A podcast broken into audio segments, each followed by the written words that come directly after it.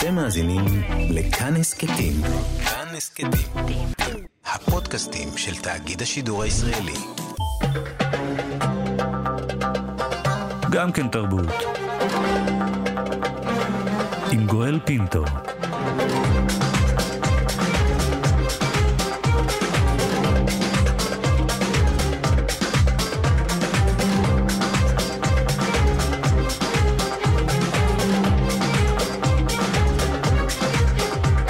שלום, תודה שבחרתם להאזין לנו. הסכת אה, גם כן תרבות, המיטב מתוך התוכנית היומית שלנו, המשודרת בכל יום ברדיו כאן תרבות, 104.9, 105.3 FM. תהנו. גם כן תרבות.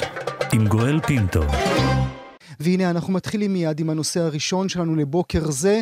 קוראים לזה ג'ון 19th, זה הארבעה ביולי של השחורים בארצות הברית, הוא מכוון ל-19 ביוני 1865, אז הגנרל גורדון גריינג'ר, מפקד בצבא האיחוד, מגיע אל טקסס ומקריא את הוראות הצבא. המלחמה נגמרה ו-250 אלף העבדים שחיו בטקסס חופשיים. מאז ועד היום נחגג החג, יום שחרור העבדים במדינות רבות בארצות הברית, וביום שישי הקרוב נציין 155 שנים ליום ההיסטורי. אפשר להניח כי בראי ההפגנות הנמשכות בארצות הברית, אלה שזועקות שחיים שחורים נחשבים, החגיגה השנה תלבה עוד את הזעקה. נמצאת איתנו הבוקר הדוקטור יעל שטרן על החוג להיסטוריה כללית והתוכנית ללימודים אמריקאים באוניברסיטת תל אביב. בוקר טוב לך, תודה שאת איתנו. בוקר טוב.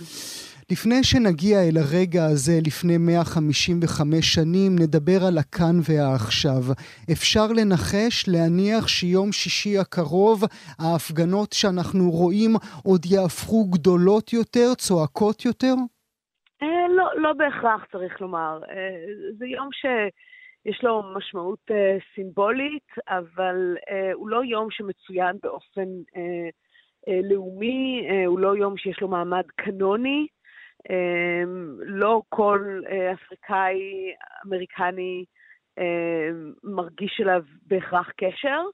אה, בין היתר צריך לומר, כי, כי זה לא באמת יום שחרור העבדים. אה, אה, קריסת העבדות בארצות הברית התרחשה בתהליך שארך ארבע שנים. Mm-hmm. זה אומנם היום, זה, זה גם לא באמת ה-19 ביוני, כלומר מיתוסים הם כידוע חזקים מכל מציאות. אה, מתישהו ביוני, סביב אמצע יוני, הגיעו חיילים של צבא הברית למקומות הכי רחוקים ונידחים. בדרום ארצות הברית, שבאותה תקופה זה היה האזורים האלו בטקסס. מזרח טקסס ליתר דיוק, והודיעו אה, למשועבדים שם אה, שלא אה, קיבלו מידע עד לאותו רגע, ולמשעבדים שלהם שכנראה כן קיבלו מידע, אבל הסתירו אותו, שהמלחמה נגמרה, שהצהרת שחרור העבדים מ-1863 נכנסה לתוקף. ושאין יותר עבדות בארצות הברית. כי באמת אנחנו תחת... מדברים על רגע שהוא שנתיים לאחר שהנשיא לינקולן מכריז על הצהרת האמנציפציה, על נכון, הצהרת אה, שוויון והוא, הזכויות. כן. נכון, כן. והוא שלוש-ארבע שנים לאחר שעבדים בעצמם בווירג'יניה אה, ובדרום קרוליינה התחילו לברוח אה, למחנות הצבא הצפוני שהחלו להופיע ברחבי הדרום כשצבא הצפון פלש דרומה כדי לדכא את המרד ולסיים את מלחמת האזרחים. ולכן במקומות שונים יש תאריכים שונים, במקומות שונים התהליך, זה תהליך ארוך ומורכב שלקחו בו חלק ממש לא רק קצינים בצבא ארצות הברית, וכמובן לא הנשיא לינקולן, אלא שלקחו בו חלק אה, גם מאות אלפי עבדים, אה, משועבדים ומשועבדות, שלקחו את גורלם בידיהם והכריחו את צבא הצפון ואת הנשיא לינקולן ואת הקבינט שלו ואת הקונגרס להכיר בהם ולהבין שמבחינתם מלחמת האזרחים היא מלחמה לסיום העבדות. Mm-hmm. אז זו נקודה שמאוד, שהיא חשוב להדגיש אותה, שהעבדות בארצות הברית לא מסתיימת כתוצאה מפעולה של ממשלת ארצות הברית או זרועותיה הצבאיות, אלא היא מסתיימת קודם כל בגלל הנחישות של המשועבדים עצמם, להפוך את המלחמה, להפוך את הנוכחות של צבא הצפון למנוף שבאמצעותו הם יוכלו להשתחרר מהעבדות. ולהגיד enough is enough. צריך לומר, הדוקטור שטרנל, שהשחרור בעצם גם יוצר תנועת נגד, כשחיילי הקונפדרציה דווקא מגבירים את מעשי הזוועות נגד השחורים. נכון. אמ, כמו שאנחנו יודעים, ההיסטוריה היא לא לינארית, אה, ודברים לא רק הולכים ומשתפרים, אה, וצריך לומר שהתקופה שאחרי מלחמת האזרחים אה, היא תקופה מאוד מורכבת, שיש בה מצד אחד אופוריה אדירה אצל הקהילה המשועבדת שהשתחררה, ששחררה את עצמה במידה רבה, בגלל שהדבר הכי נוראי בעבדות, מעבר לאלימות, מעבר לרעב, מעבר לעבודת הפרך, הדבר שהופך עבדות למצב שהוא בלתי אנושי, הוא בלתי אפשרי להשלים איתו, זה העובדה שאדם הוא לא הבעלים של הגוף שלו, mm. ושאין שום מעמד לקשרים בין עבדים. אז הרגע הזה שבו אדם מפסיק להיות משועבד, ומתחיל להיות, הוא מפסיק להיות רכוש, הוא מתחיל להיות בן אדם. אי אפשר יותר להפריד ממנו את הילדים שלו, אישה לא יכולה אה, לאבד יותר את בעלה, אחים לא נפרדים. זה, זה רגע אה, שבו גם האדם השחור, אבל גם המשפחה השחורה, מקבלים הכרה רשמית מהממשלה כאנושיים mm-hmm. וכזכאים להגנה של ממשלת ארה"ב. זה רגע אדיר מבחינת הקהילה הזאת. ומצד שני, כמו שאתה אומר, מתלווים אליה, מתלוות אליה שנים של מעשי זוועה אה, וטרור ממש נגד העבדים המשוחררים, שהמטרה שלהם היא להבהיר לכל מי שחושב או חושבת לעצמה שהנה הנה היא הופכת להיות אזרחית אמריקאית מהשורה אה, ולאדם בעל זכויות בארצות הברית, שמעט מאוד השתנה, ושהדבר היחיד שלאדם שחור יש זכות לעשות בארצות הברית זה לעבוד בשדות ולקטוף כותנה עבור האדם הלבן.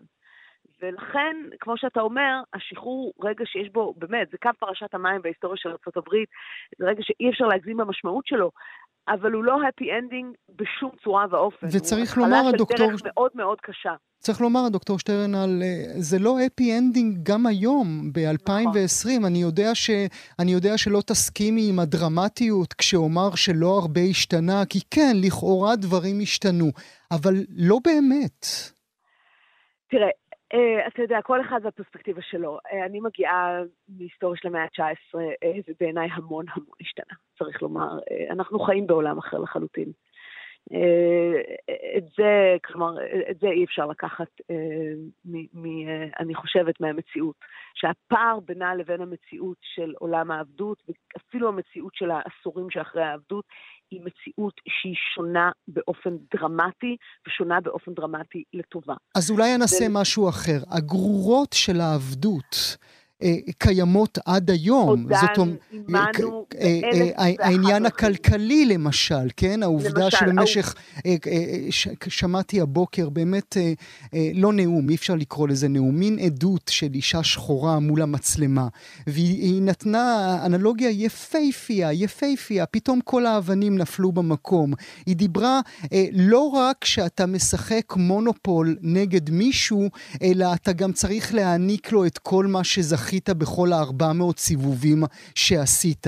ופתאום אתה מבין שעד היום כל הכסף שהלבנים צברו הוא כסף שלשחורים לא היה יד בו. צריך לומר את הדברים בצורה הכי ברורה שיש. שחורים יצרו את העושר האמריקאי בעין, ולא נהנו ממנו. Mm. למשק בית שחור חסרות היום 250 שנה של משכורות, שלא שולמו לעבדים, ואחר כך חסרות עוד 100 שנים של משכורות, כשהעבודה היחידה שהייתה זמינה לאדם שחור זה או להיות פועל חקלאי, או להיות משרתת, או במקרה הכי הכי טוב, להיות בתחתית שרשרת המזון של אה, מפעל תעשייה. Mm. אה, אנחנו מדברים כאן על קונסטלציה שבה כל המערכות האמריקאיות, מהממשלה הפדרלית, דרך ממשלות המדינות, דרך תעשיית הבנקים, דרך ת, אה, אה, תעשיית הנדל"ן, אה, סוכני נדל"ן, כל מי שמעורב באיזושהי צורה בעולם הכלכלי האמריקאי, היה מאוחד בניסיון להחזיק את האדם השחור במצב של עוני מתמיד, שיכריח אותו לעבוד בעבודות הנחותות, הקשות והמלוכלכות ביותר שיש באמריקה. ואת הפער הכלכלי הזה לא מצליחים לסגור, ולמעשה צריך לומר, מאז שנות ה-60 הוא רק הולך ומתרחב. כי לבנים הולכים ומתעשרים, ובעיקר הלבנים בראש הפירמידה הולכים ומתעשרים, ואילו שחורים לא מצליחים להדביק את הפער, והיום ההון של משק בית שחור הוא עשירית מההון של משק בית לבן. וזה מה... חד משמעית תולדה של העבדות של משטר האפרטהייד בן המאה השנה שהגיעה אחריה, ומהאפליה הסיסטמית של העולם הכלכלי האמריקאי נגד שחורים. מה עם שילומים? מדוע הם לא זוכים לשילומים? מדוע ההצעות האלה כל פעם עולות ונופלות, עולות ונופלות? תראה, בוא נאמר, אנחנו בתור זהב כרגע של לפחות שיח ציבורי על שילומים. רוב המועמדים בפריימריז הדמוקרטיים, אה, יש להם עמדה בנושא שילומים, אה, שמשקפת, הסיבה שאני חוזרת לפריימריז, כי זה משקף איזושהי, אה, זה, זה משקף איזשהו ספקטרום יותר רחב של עמדות בתוך המפלגה הדמוקרטית. לרובם יש עמדות ש, שאוהדות לשילומים, מוכנות להתחיל שיח בנושא, מוכנות לחשוב על רעיונות, דבר שאפילו לפני כמה שנים אי אפשר היה להעלות על הדעת. אמ, הרעיון של שילומים למשוחררים מעבדות מעולם לא אה, קיבל לגיטימציה בארצות הברית, כי הטענה הייתה שהעבדים היו שמחים בחלקם, קיבלו אמנם לא משכורת, אבל קיבלו מזון, קיבלו ביגוד, קיבלו דיור, קיבלו טיפול רפואי, אה, קיבלו חינוך דתי, ושלמעשה הם היו במצב של אה, פועלים שהם חלק מהמשפחה. ולא במצב ששונה באופן מהותי אה, ממצבם של פועלים במפעלי הכותנה בצפון, שאולי באופן נומינלי היו שחורים והרוויחו משכורת, אבל היו בעצם באותו מצב. Uh, הרעיון שאדם שחור צריך להיות אסיר תודה שהביאו אותו מאפריקה והעניקו לו את הדת הנוצרית ואת התרבות המערבית, mm. uh, זה רעיון שיש לו הרבה מאוד אחיזה mm. בהיסטוריה של ארה"ב uh, במשך הרבה שנים ואצל קהלים מאוד רחבים. לא רק שם, דרך אגב, כן. לא נתפסים בכלל כמי שזכאים לשילומים. כלומר, ארה"ב או עשתה להם טובה, או התייחסה אליהם באופן אה, הגון אה, ומיטיב, שבעצם לא הופך אותם לקורבנות. התפיסה הזאת של עבד כמי שאינו קורבן, של עבד כמי שלמעשה הרוויח מהשיטה האמריקאית, היא תפיסה מאוד מאוד רווחת. בקרב אה, לבנים אה, מאז מלחמת האזרחים. והיום הטענה היא, אה, כש, כשהרעיונות האלה איבדו קצת אחיזה, והרעיון של עבדות כמשטר טרור אה, שלקח מאנשים את זכויות האדם שלהם, שדד מהם את החיים שלהם, mm-hmm. הוא רעיון יותר פופולרי, אבל הטענה היא, אוקיי, למי משלמים היום? כלומר, מה, לקהילות, לאינדיבידואלים? איך, איך אתה מוכיח את זה? Mm-hmm. זה מין רעיון ש... ולמה אנחנו, כמו שאומרים רפובליקנים רבים, אחראים, צריכים לשלם מכיסנו על פשעים שלא אנחנו עשינו. בסדר, נניח ועבדות היא פשע, אבל היא פשע בין 150 שנה. אז למה אני משלמת מיסים רפובליקאית צריכה לשלם מס שילומים כשאין לי שום חלק אה, ואחריות על, על, ה, על המעשים הללו? אז צריך לומר שעצם השיח הוא משמעותי, mm-hmm. אבל אה, בוא נאמר, אתה יודע מה, כל כך הרבה השתנה באמריקה שאני לא בטוחה שאף פעם לא נראה איזושהי צורה של שילומים, אבל אני לא... לא בחיים שלנו, לא כן, בחיים שלנו. כן, breath, כמו שאומרים. נאמר לך אה, תודה, דוקטור יעל שטרן, על הדברים האלה. תודה שהיית איתנו הבוקר. תודה.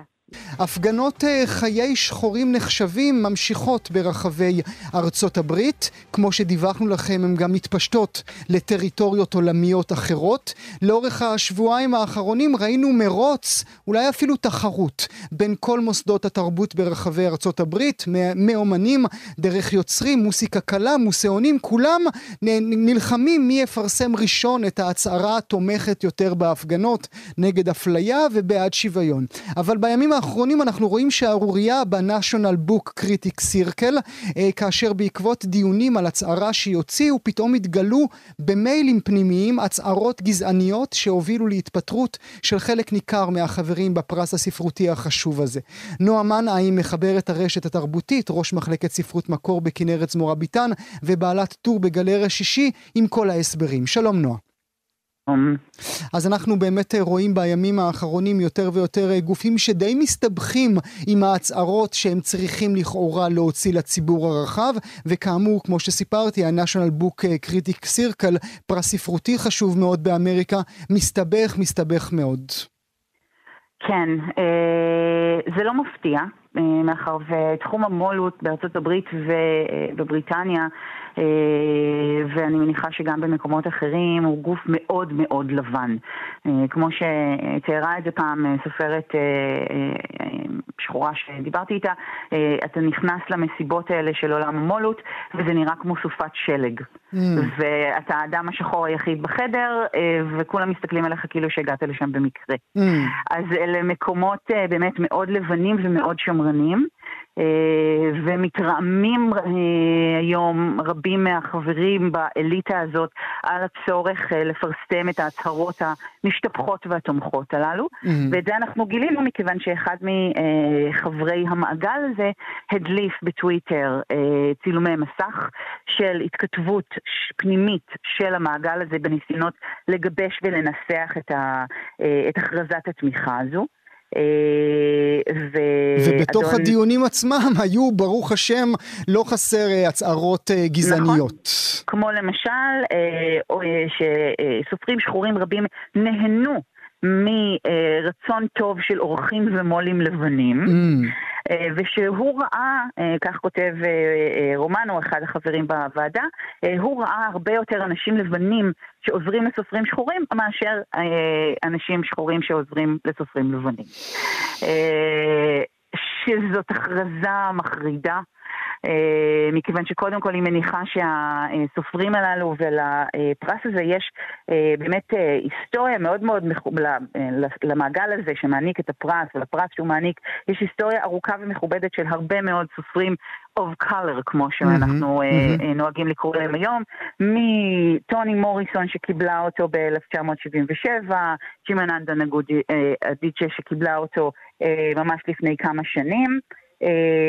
אז יש להם כן אה, רקורד של אה, אינקלוסיביות מסוימת, mm-hmm. אבל ההצהרות האלה שמות אותו בתוך מסגרת שאומרת אנחנו עושים לכם טובה. אנחנו עושים לכם טובה. הוא נכון. מזכיר נכון. במיילים הפנימיים האלה דברים שאני מעז לשאול האם לא ראוי לומר אותם? כאשר הוא נותן את הנתונים, ועם נתונים, אני, אני יודע שאנחנו בעידן שבו לנתונים אין חשיבות, אנחנו בעידון, בעידן שבו כן. לרגשות יש חשיבות יותר מאשר אה, לנתונים עצמם, אבל בוא נדון בנתונים שהוא מדבר עליהם. הוא מדבר על כך אה, שהשחורים, מספר השחורים אה, באמריקה הוא נגיד 14 אחוזים אה, פחות או יותר, הוא מדבר על כך ש-60 אחוזים מעובדי אה, המו"לות באמריקה הם 60 אחוזים, כאשר הסיבה שהוא נותן את הנתונים האלה, הוא אומר, אם אלה המספרים, 60 מול 14, למה אתם רוצים שנמשיך כל הזמן לטפוח לסופרים ולמשוררים השחורים על, ה, על הכתף? כן, זאת אומרת בעצם אתם לא, אתם לא קבוצה מספיק אה, אה, משמעותית או מספיק גדולה בכדי שאנחנו נבוא לקראתה באופן הזה.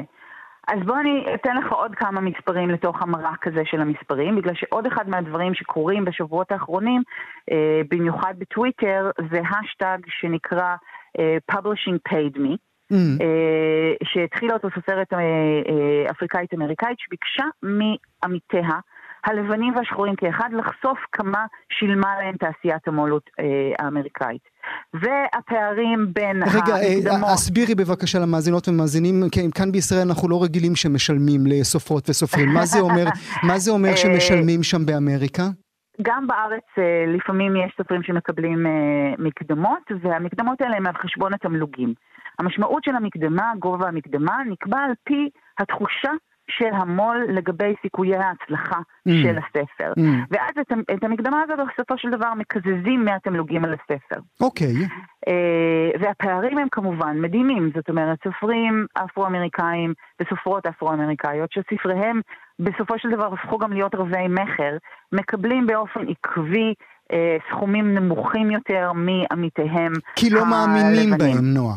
כן, בדיוק, וזה קשור למספר שציטטת לפני כן. זאת אומרת, אמרת מיעוט בסופו של דבר קטן, למה שאנחנו נשקיע בכם, אבל זו הנחה מובלעת שרק אנשים שחורים, או רק אנשים אה, אה, of color, כן? הם אלה שקוראים את הספרות הזאת. זאת אומרת, ספרות לבנה ללבנים, ספרות שחורה לשחורים. אם אין מספיק שחורים, אז הספרות הזאת, אין, אין סיכוי שהיא אה, אה, תמכור בכמויות שאנחנו מצפים לה. אה, ויש כאן באמת איזושהי, אה, איזשהו עיוות בראייה שרואה עדיין את הזהות הגזעית או האתנית של הסופר כמשהו ששם אותו בתוך איזשהו גטו שאף אחד אחר לא מעוניין ולא יכול להיכנס אליו. Mm. וההנחה הזאת, זאת אומרת, סופרים שחורים כותבים עבור שחורים, אה, היא בעיניי אחד הדברים היותר מזעזעים בסיפור הזה, שהוא מזעזע מכל כמובן. כיוון שלא תסתכל אליו. צריך אה, לומר, אה, אנחנו עדים, אה, וזה משעשע, אה, סלחו לי שזה משעשע אותי, אה, אנחנו עדים בשבועיים האחרונים לכל מיני, כל מיני גופי תרבות ברחבי אמריקה שהוציאו את ההצהרות הפומפוזיות האלה, וזה משעשע אותי כי זה בדיחה, כי כאשר אה, מוזיאונים באמריקה, בבריטניה, במקומות אחרים, מדברים באמת על חיי שחורים נחשבים, חברים, אה, כנסו רגע למרתפים שלכם ותראו מאיזה מקומות אה, גזלתם את כל יצירות האומנות שאתם מציגים בפניי. יש כאן באמת איזושהי אה, אה, אה, טבילה ושרץ בידה שהעול, של העולם התרבותי.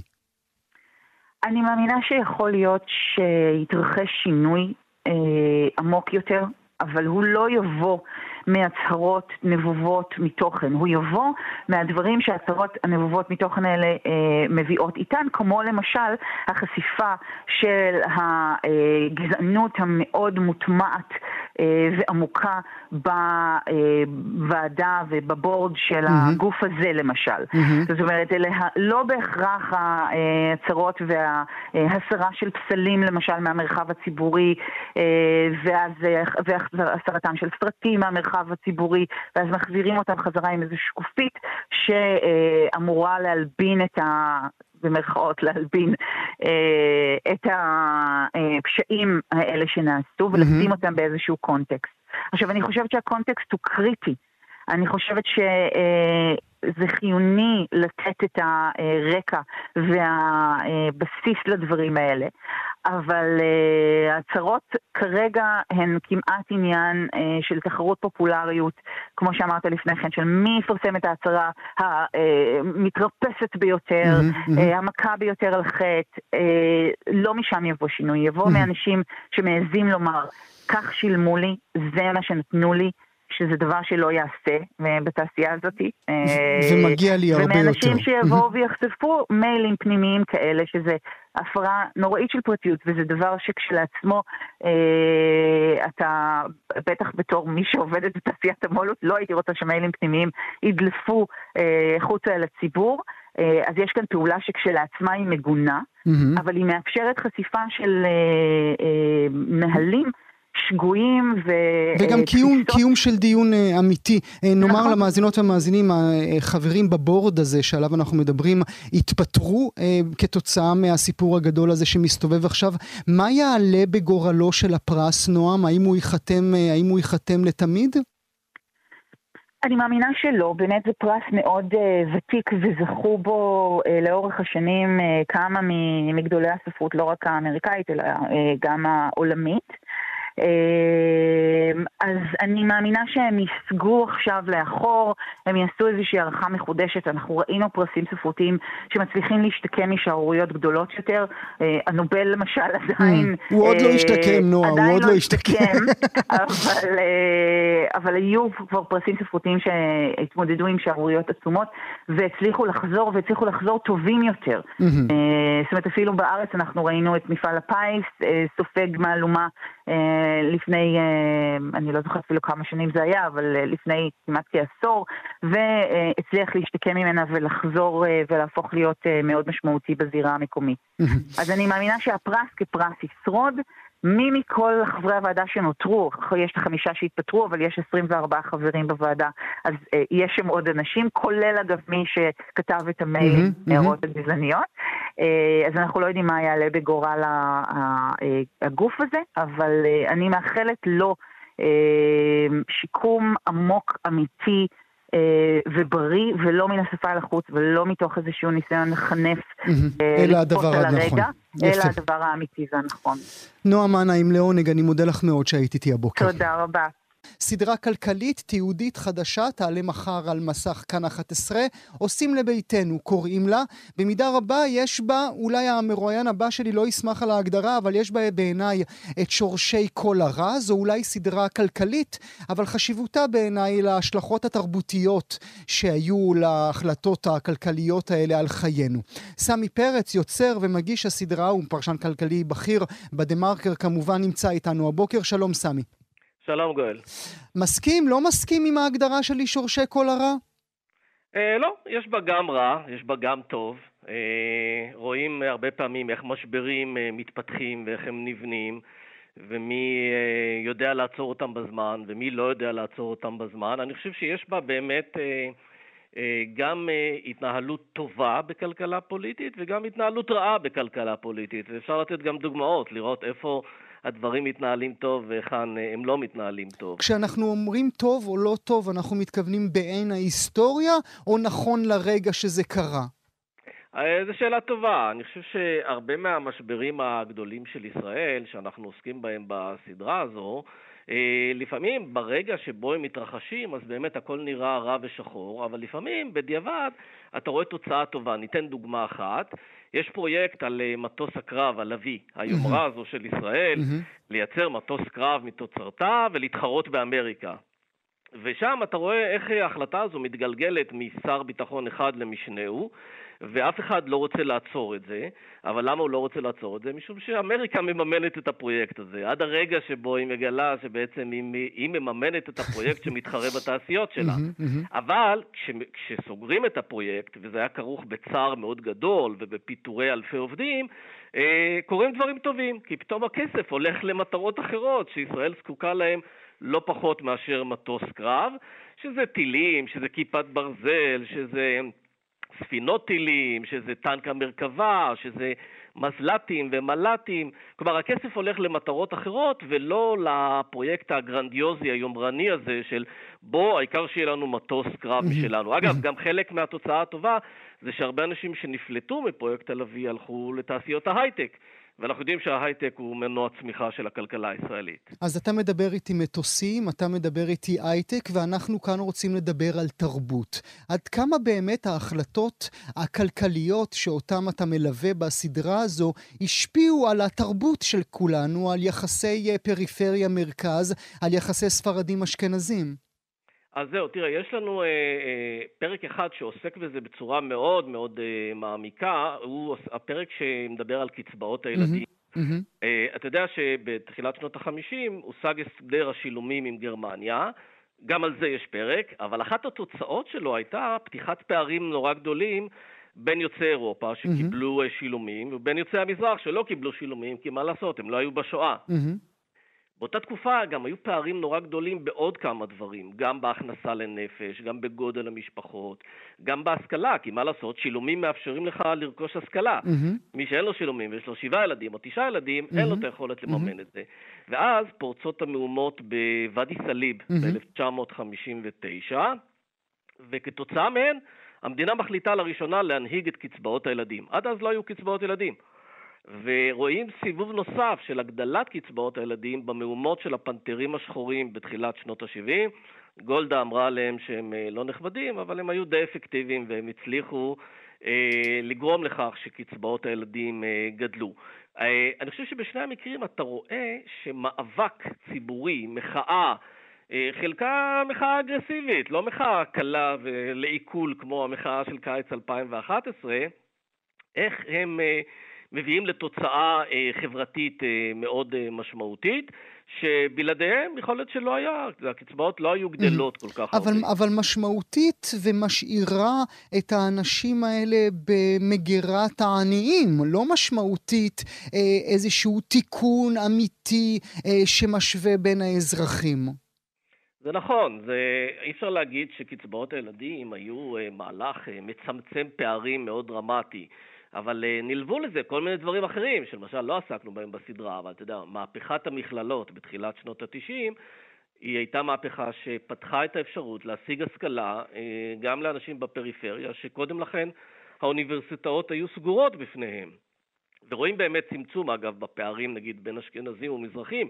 לפני שלושה עשורים הם היו בסדרי גודל של 40 אחוז פערי הכנסה, והיום הם קיימים. יש היום, mm-hmm. לדעתי, פעם אחרונה שראיתי מחקר, זה היה סדר גודל של 25 אחוז פערים. Mm-hmm.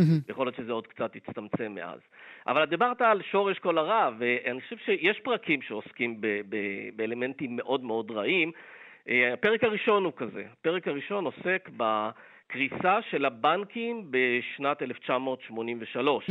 ויסות המניות. יום חמישי השחור, כן. שבעצם באה חבורה של מנהלי בנקים מאוד עוצמתיים, מאוד מאוד חזקים, שניפחה והריצה את מניות הבנקים במשך עשור. למה היא עשתה את זה? בהתחלה מסיבה לכאורה נכונה. הייתה אינפלציה והם רצו לתת לזה מענה. אני לא אלאה אותך פה בפרטים המקצועיים, אבל כדי, כדי להתמודד עם מחלה אחת שקוראים לה אינפלציה, הם יצרו מחלה שנייה שקוראים לה ויסות מניות הבנקים, והם עשו את זה במשך עשור שלם. והציבור הישראלי הלך ונהר ורכש מניות של בנקים, ולא רק שהוא קנה מניות של בנקים, הוא גם די אולץ ופותה על ידי מנהלי הבנקים לעשות את זה, כי אמרו לו, אם אתה לא קונה מניות של בנקים, לא תקבל הלוואה. אם לא קונה מניות של בנקים, לא תקבל שירות כזה ואחר.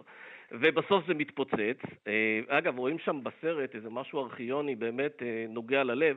רואים אדם מבוגר, לדעתי בן 75 פלוס, אה, נראה בן העלייה המזרחית כלשהי, והוא מתאר איך אלי מהבנק אמר לו שיקנה מניות של בנקים כי הן רק עולות. Mm.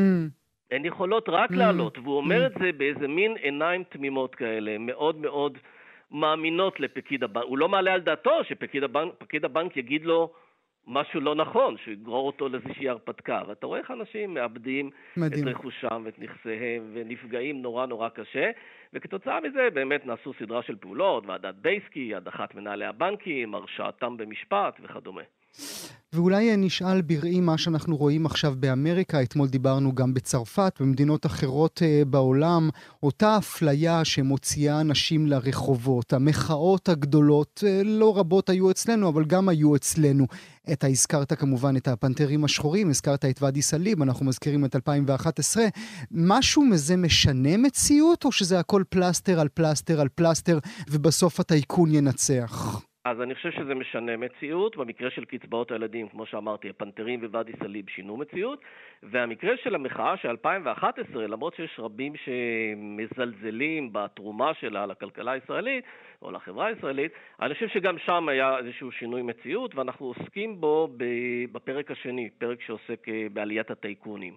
שבמשך אה, איזושהי תקופה היה ברור שהממשלה לא יודעת לנהל עסקים וההסתדרות לא יודעת לנהל עסקים ומי שאמור לנהל עסקים זה מומחים לכך, אנשי עסקים. ואז מתחיל תהליך הפרטה, ואתה רואה שבזה אחר זה הרבה חברות שהופרטו אה, נופלות בידיהם של פישמן ותשובה hmm. ודנקנר ואלוביץ' ולבייב, והמשותף לכולם, שכולם נקלעו לקשיים, חלקם קרסו לגמרי, פשטו רגל, הלכו לכלא, אה, וכולם נקלעו לקשיים, ואתה רואה שאחת הבעיות עם הטייקונים היה שהיה להם, להם כוח ריכוזי מאוד מאוד גדול, והם שלטו בהרבה מאוד חברות שפועלות פה במשק המקומי, ומוכרות לנו סלולר ומזון וביטוח ודלק וכולי, ואתה רואה שמחאת קיץ 2011 הייתה מין קריאת השכמה לממשלה, ואני זוכר, פגשתי אז את אה, ראש הממשלה בנימין נתניהו, והוא הוא, הוא די הזיע עם כל העובדה הזו ש-500 אלף איש יוצאים לרחובות. והוא ניסה למצוא פתרונות, אני לא טוען שהוא מצא פתרונות אה, הולמים, אבל הוא כן אה, היה קשוב לעניין הזה והבין שזה דבר מסוכן. Mm-hmm. מאות אלפי אנשים ברחוב שהם זועמים, זה מפחיד זה כל, מסוכן. זה מפחיד כל כן. שלטון. וזה, וזה קשור לכל מיני רפורמות שנעשו מאז, למשל רפורמת הסלולר, הורדת mm-hmm. מחירי הסלולר, קשורה לרוח הגבית הזו שהציבור נותן למקבלי ההחלטות, לפוליטיקאים, לאנשים שהוא בוחר, לפעול, להזיז עניינים, לא לעשות את הברית הזו עם הטייקונים. לא שהיו, לא שלא היו מאז בריתות עם טייקונים, היו הרבה בריתות, ואני מניח שעוד יהיו בריתות עם טייקונים, רואים את זה כמעט אה, מדי יום, אבל כשהציבור מפעיל לחץ, זה יוצר איזשהו שיווי משקל אחר. ואולי אה, מילה לסיום, עד כמה באמת גם כלכלי, גם כלכלה זה עניין אה, פוליטי? האם סמי פרץ באמונות פוליטיות אחרות היה עושה סדרה אחרת? אה, תראה, הסדרה עוסקת בכלכלה פוליטית, אבל לא במובן של גבולות 67, או, אתה יודע... לא, אבל גם נגיד... אה, גם... או אה, אקטיביזם שיפוטי. גם כן. הערגה לשנים שבהם ישראל הייתה סוציאליסטית והפכה קפיטליסטית יכול היה להיראות אחרת בידיים של מישהו אחר. כן, אבל אני לא, אין בי ערגה לתקופה הסוציאליסטית. דווקא הסדרה, אני חושב שהיא מתייחסת לתקופה הסוציאליסטית ותחלואיה, כל הכוח הריכוזי של ההסתדרות והרבה מאוד אה, בעיות אחרות שהיו באותה תקופה, ולתקופה הקפיטליסטית ותחלואיה. מהבחינה הזאת, הסדרה היא לא סוציאליסטית או קפיטליסטית. הסדרה היא סדרה אה, אה, היסטורית, כלכלית, חברתית, שבוחנת את השינויים לאורך הזמן. אה, האם היה יכול לבוא מישהו, איזה אידיאולוג אה, ניאו-ליברל, ולהגיד שהכל היה טוב וכל דבר שנעשה mm. בשנות ה-80 ואילך הוא טוב? יכול. יכול להיות שהיה עושה את זה, אני חושב שהיה חוטא למציאות. הוא היה חוטא למציאות. עושים לביתנו סדרה תיעודית, כלכלית, חדשה, ממחר על מסך כאן 11. סמי פרץ לעונג, אני מודה לך שהיית איתי. תודה רבה, גואל. I sing the songs of experience like William Blake. I've no apologies to make. Everything's flowing all at the same time. על הצלילים היפים האלה של אה, בוב דילן אנחנו נעבור מיד לנושא הבא שלנו, ובו ובו הוא עוסק במרץ האחרון, בשנת 2020 כל כך משוגעת, שנדמה שחלפו דורות מאז, אבל רק אה, שלושה חודשים עברו. אה, חתן פרס נובל לספרות, בוב דילן, שחרר אה, שיר בן 17 דקות, שיר ראשון מזה שמונה שנים. בלב השיר היה רצח הנשיא קנדי.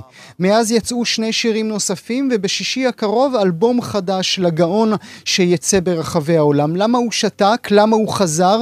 ומה אנחנו כמאזינים מצפים מחתן חתן פרס נובל לספרות, שלא ציפינו מסתם בוב דילן. איש כאן תרבות, מגיש אה, אה, אש זרה, אצלנו מעריץ גדול של הרב דילן, נדב אלפרי נמצא איתנו. שלום נדב. שלום גואל, הרב דילן, אני נורא אהבתי את זה עכשיו. הרב דילן, כך נקרא לו להמשך התוכנית. אה, מה, אתה יודע, אני רוצה להתחיל דווקא מהסוף ולא מההתחלה. מה אנחנו כמאזינים מצפים מחתן פרס נובל שלא ציפינו מסתם הרב דילן? תראה, אני חושב שבעצם מי שהיה עמוק בתוך דילן מצפה לאותו הדבר, אבל עכשיו יש לנו את התזכורת הזו שהוא חתן פרס נובל, אני חושב שזו מין תזכורת לזה שאנחנו מצפים למילים שלו. Mm. כמו שאתה אמרת, mm. אה, שמונה שנים. הוא היה עסוק בלבצע כל מיני שירי ג'אז ישנים, או שירי חג מולד. זה היה נשמע כאילו הוא בוחר להראות לנו כמאזינים, תראו, אני עושה עכשיו דברים שהם נחמדים לי, שהם נעימים לי, אבל, אבל בסופו של דבר, אתה בוב דילן, אתה האדם הזה שהדביקו לו בשנות ה-60 של המאה הקודמת תווית של נביא. Mm-hmm. כלומר, התייחסו למילים שלו ממש כבשורה, כחיזיון. ואת, ואם אלו המילים שלך, אנחנו רוצים אותן.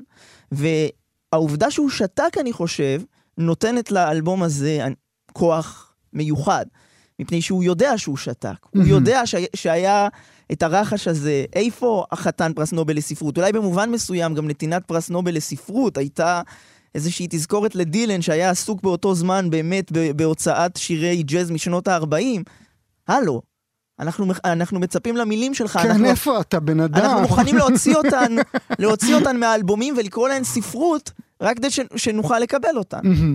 ואתה הזכרת, ואולי זאת תהיה השאלה הבאה שלנו, אתה הזכרת את התחושה שלנו, הלו, אתה בוב דילן, ובעיני בוב דילן גם הוא בוב דילן? תראה, אני חושב שבסופו של דבר, כן. כלומר, בוב, קודם כל, בוב דילן זו דמות. הרי אה, אני תמיד חוזר ואומר שמדובר בשבתאי זיסל צימרמן, mm-hmm. זה השם, mm-hmm. ככה הוא נולד, רוברט צימרמן בשם האמריקאי שלו. Mm-hmm. בוב דילן אה, זו דמות שהוא יצר אה, בתחילת שנות ה-60 של המאה הקודמת, כשהוא מגיע לניו יורק, כששואלים אותו מאיפה באת, הוא, הוא אומר שהוא בא מאוקלהומה, שקר וכזב, הוא ממציא לעצמו סיפור. כלומר, mm-hmm. בוב דילן זו דמות בתוך הסיפור האמריקני שהוא השתמש בה. כדי לומר משהו על העולם, כדי לומר משהו על ארה"ב של אמריקה, mm-hmm.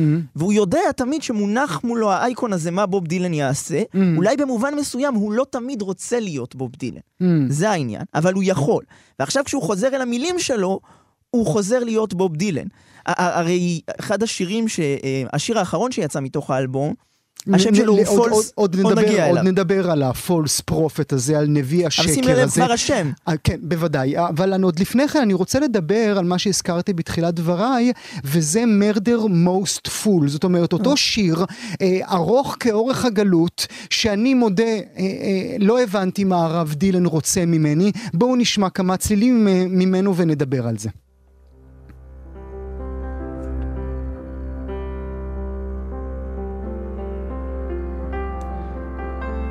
'Twas a dark day in Dallas, November 63. A day that will live on in infamy. President Kennedy was a riding high. Good day to be living and a good day to die. being led to the slaughter like a sacrificial lamb. You say, wait a minute, boys, you know who I am? Of course we do, we know who you are. Then they blew off his head while he was still in the car. נשאיר את זה לצלילי השיחה שלנו. מה הוא רצה ממני בש- בשיר הזה, נדב? תראה, קודם כל, השם של השיר זה רצח מתועב ביותר, בתרגום לעברית, murder most foul, וכשאנחנו... אני חושב שהוא בסופו של דבר, כל השיר הזה, וברעיון האחרון שהוא נתן ממש לפני כמה ימים לניו יורק טיימס, הוא נוגע בזה, זו בעצם מחאה נגד השכחה. הרי השיר הזה מתחיל מלספר לנו את הסיפור הכל כך מפורסם והכל כך מדובר של רצח קנדי, ועובר ל... אמ, הייתי אומר, רשימת השמעה שדילן בולל לנו, תנגנו איתה ג'יימס, ותנ... אה, אה, הוא, נותן שם רשימה של מוזיקאים ואומנים שהוא רוצה שינגנו עכשיו, אחרי שהרצח הזה קרה. כולם שמות מאוד, מאוד אייקונים בתרבות האמריקנית. הוא בעצם מייצר, מייצר פה, אני חושב, איזושהי... אה, תפילה על העבר שאנחנו לא צריכים לשכוח. כלומר, לא לשכוח את ההיסטוריה ולא לשכוח את התרבות שמוסרת לנו את ההיסטוריה. ככה אני, ככה אני מפרש את השיר הזה. שים לב שכמעט בכל השירים באלבום הזה, גם, גם אלה שיצאו, גם אלה שיבואו, לפי מה שמדווח, הוא עוסק בד- בדמויות מה, מההיסטוריה האמריקנית, מההיסטוריה של התרבות, נגני בלוז, אומנים, זמרים, משוררים, אלן גינזברג וג'ק קרואק.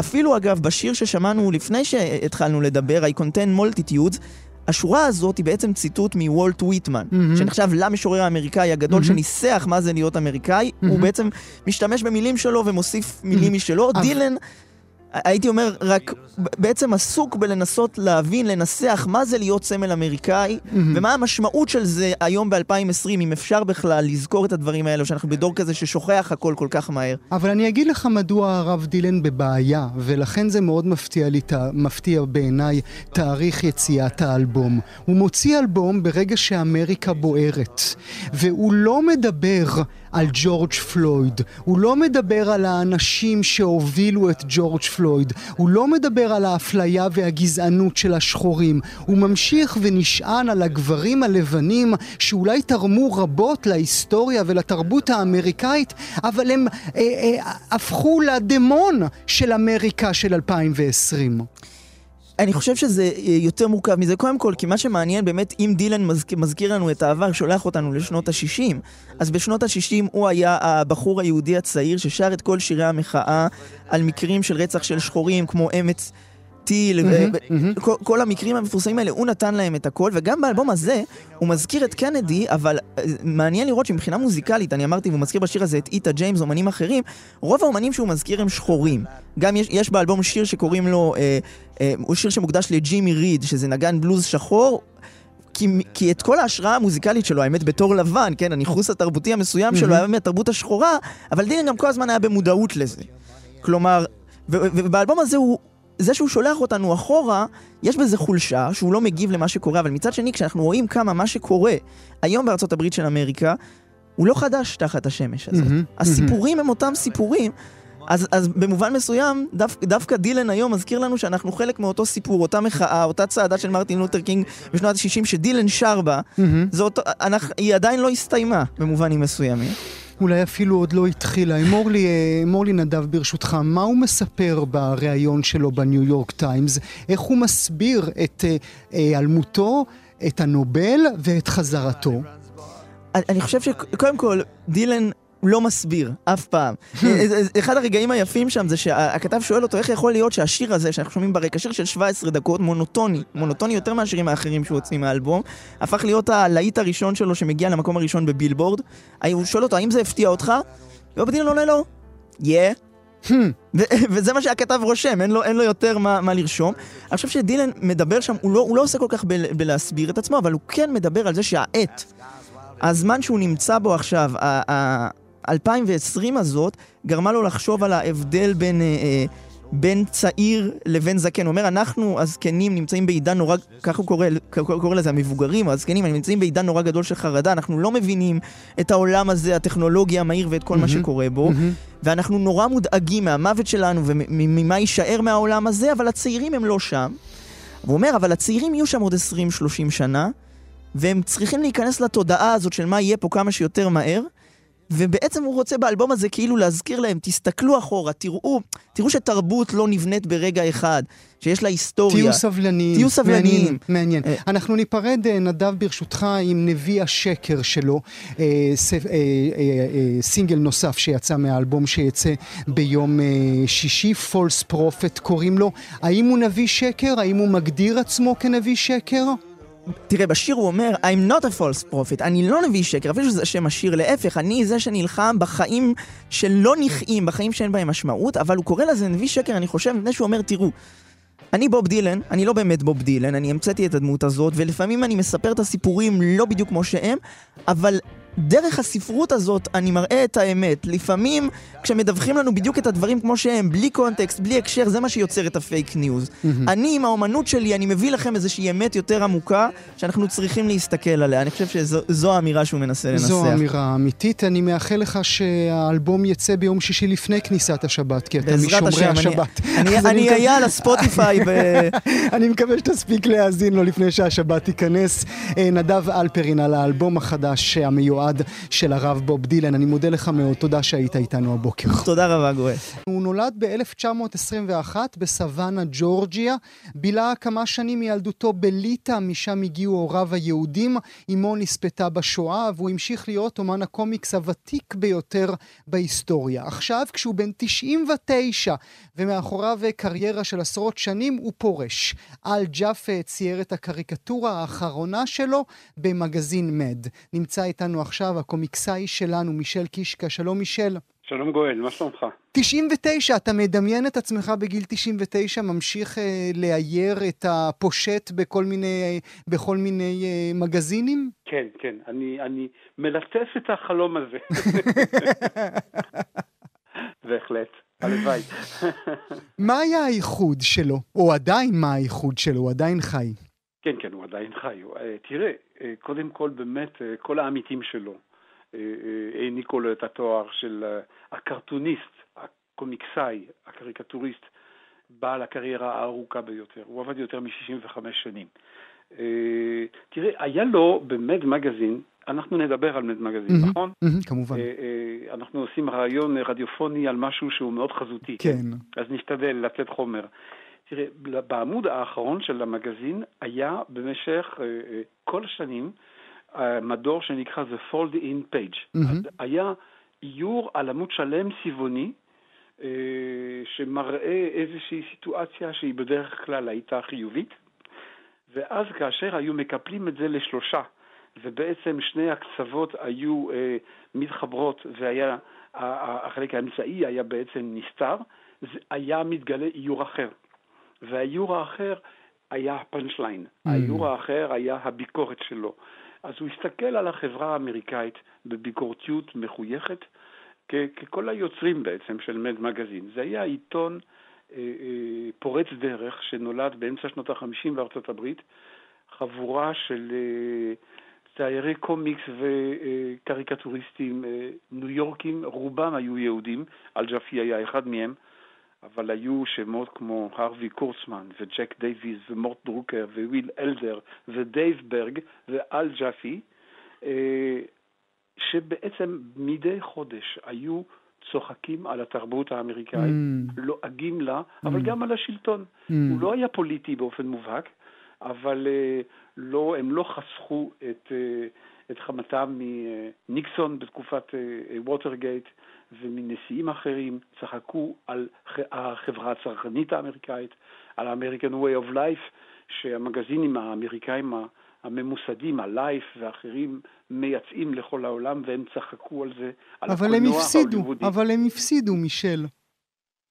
כי הזמנם, זמנם, זמנם, זמנם עבר. כי זמנם עבר, כי מד מגזין כבר נסגר באיזושהי נסגר. צורה, אה, בגלל שהוא ברור. מניח את העט שלו בגיל 99, נכון. ואנחנו מדברים עליו בערגה, אבל מי שמנצח זה הטיים מגזין, זה לא, זה לא מקומות אחרים.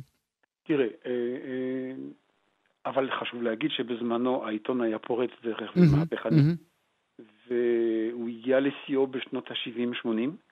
ולאט לאט דעך מחוסר עניין של הקוראים, כי גם זה היה אותו צוות, שגם uh, אותו, אותו מרד נעורים שבעצם בער בעורקם כאשר הם התחילו את דרכם, כולם היו בני 20.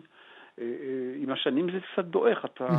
שמעת על התופעה הזאת. כן, ו- קצת, קצת. והחברה השתנתה, ועוד דבר יותר... שהשתנה. כן. תראה, זה שהם סוגרים, זה לא כי הוא הפך להיות גם רלוונטי, אלא כי רוח הזמן השתנתה, לדעתי לרעה. Mm. כי הדברים שהם עשו, הפרות הקדושות שהם שחטו בהומור, בחן, באנגלית משובחת גם, דרך אגב, זה היה כתוב נפלא, וגיליתי את זה כשהייתי תיכוניסט בבלגיה, וידעתי כבר אנגלית מספיק כדי ליהנות לפחות ברמה גבוהה של אה, הטקסטים. אה, אה, היום הביקורת הזו לא עוברת כמו שהיא עברה פעם. ו... אתה בעצם מדבר על פרות, אתה, אתה מדבר על PC ואתה מדבר על פרות קדושות ואתה אומר מה שאנחנו קריקטוריסטים בשנות ה-50 וה-60 יכולנו להרשות לעצמנו בקלות, היום ב-2020 אף אחד לא ירשה לנו לעשות נכון, את זה. נכון, כי הייתה תחושה אחרי מלחמת העולם השנייה והבייבי בום וה... וה הבנייה הכלכלית הגדולה של ארצות הברית, הייתה תחושה שבונים עולם חדש ובונים עולם טוב יותר, אה, והתחושה הזו כבר לא קיימת היום. וגם ה-PC, כמו שאתה אומר, ה-politically correctness, זה צורת הצנזורה אה, היא סמויה. כן? היא לא, היא לא גלויה, זה לא כתוב בחוקים. כן? אבל אתה שומע אה, חדשות לבקרים שרוצים לשלוח עיתונאים לכלא, ויש מדינות ששולחים mm-hmm. עיתונאים וקריקטוריסטים לכלא, או מפטרים אותם. אה, אה, ויש גם מדינות שרצחו קריקטוריסטים. Mm-hmm. אז אתה יודע...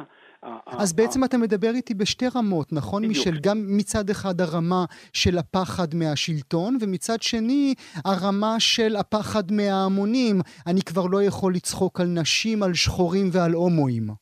כל דבר שאתה תעשה עכשיו בקריקטורה, יבדקו בזכוכית מגדלת איך ציירת אפרו-אמריקאי, האם אתה גזעני או לא, אה, איך ציירת אישה, האם אתה סקסיסט. אה, אה, אבל אתה יודע, כאשר יש לך ראשי מדינות שמתבטאים בטוויטר או, או בראיונות עיתונאים כמו שהם מתבטאים, אז מה נטפלים לקריקטוריסטים? הקריקטוריסטים רק משקפים את החברה כפי שהיא. Mm-hmm. הם לא ממציאים את זה. החברה זה, זה מקור ההשראה שלהם, ו, ובסך הכל הם מנסים להפנות אל החברה בקומיקס או בקריקטורות מראה אה, אמיתית, ופשוט לאנשים לא נעים לראות את עצמם במראה הזאת. ואולי אה, מילה לסיום ברשותך, אנחנו כן. מציינים עכשיו את זה שהוא uh, הניח את העט שלו, כן. אנחנו מדברים על גילו המופלג, 99 כן. ממשיך ליצור, אבל תרומה משמעותית לתרבות, הייתה לו? הוא ייזכר כמישהו שהניח משהו על השולחן? תראה, הוא ייזכר אבל כ- כ- כאיש הצוות של מד מגזין, כן? כי הוא לא פעל לבד. זאת אומרת, החיים המקצועיים שלו היו קשורים לעיתון במשך כל כך הרבה שנים. הוא גם כתב, הוא היה תסריטאי, אה, והיה לו גם מדור נוסף אה, בתוך העיתון, שזה תשובות לשאלות הכי מטופשות, שגם היה מדור נורא מתאים, אה, שהוא היה מצייר וכותב את התשובה שלו. להיזכר כאיש בודד, לדעתי הוא ייזכר פחות מאשר כאחד ממקימי העיתון הזה, שהשאיר חותם על התרבות, ולא רק האמריקאית. עובדה, אני הייתי ילד בלגי, וגיליתי את העיתון הזה כשהייתי בן 15 בביקורי הראשון בארץ. אז זה היה הרבה מעבר לגבולות אמריקה, אה, ועיתונים אחרים קמו באותה רוח, אה, ורובם לא שרדו, ואנחנו עכשיו לא נעשה על זה... בוודאי. שיחה יותר ארוכה, אבל זה רוח הדברים, כי העיתונות היא כבר לא הזירה של הדברים האלה. מעניין עד מאוד. מישל קישקה, אני מודה לך מאוד. תודה רבה שהיית איתנו הבוקר. כאן הגיעה לסיומה תוכנית נוספת של גם כן תרבות. כרגיל, אנחנו שולחים אתכם לעמוד הפודקאסטים שלנו, עמוד ההסכתים, בכתובת כאן.org.il/פודקאסט. שיהיה לכם מה להאזין. תודה שהייתם איתנו.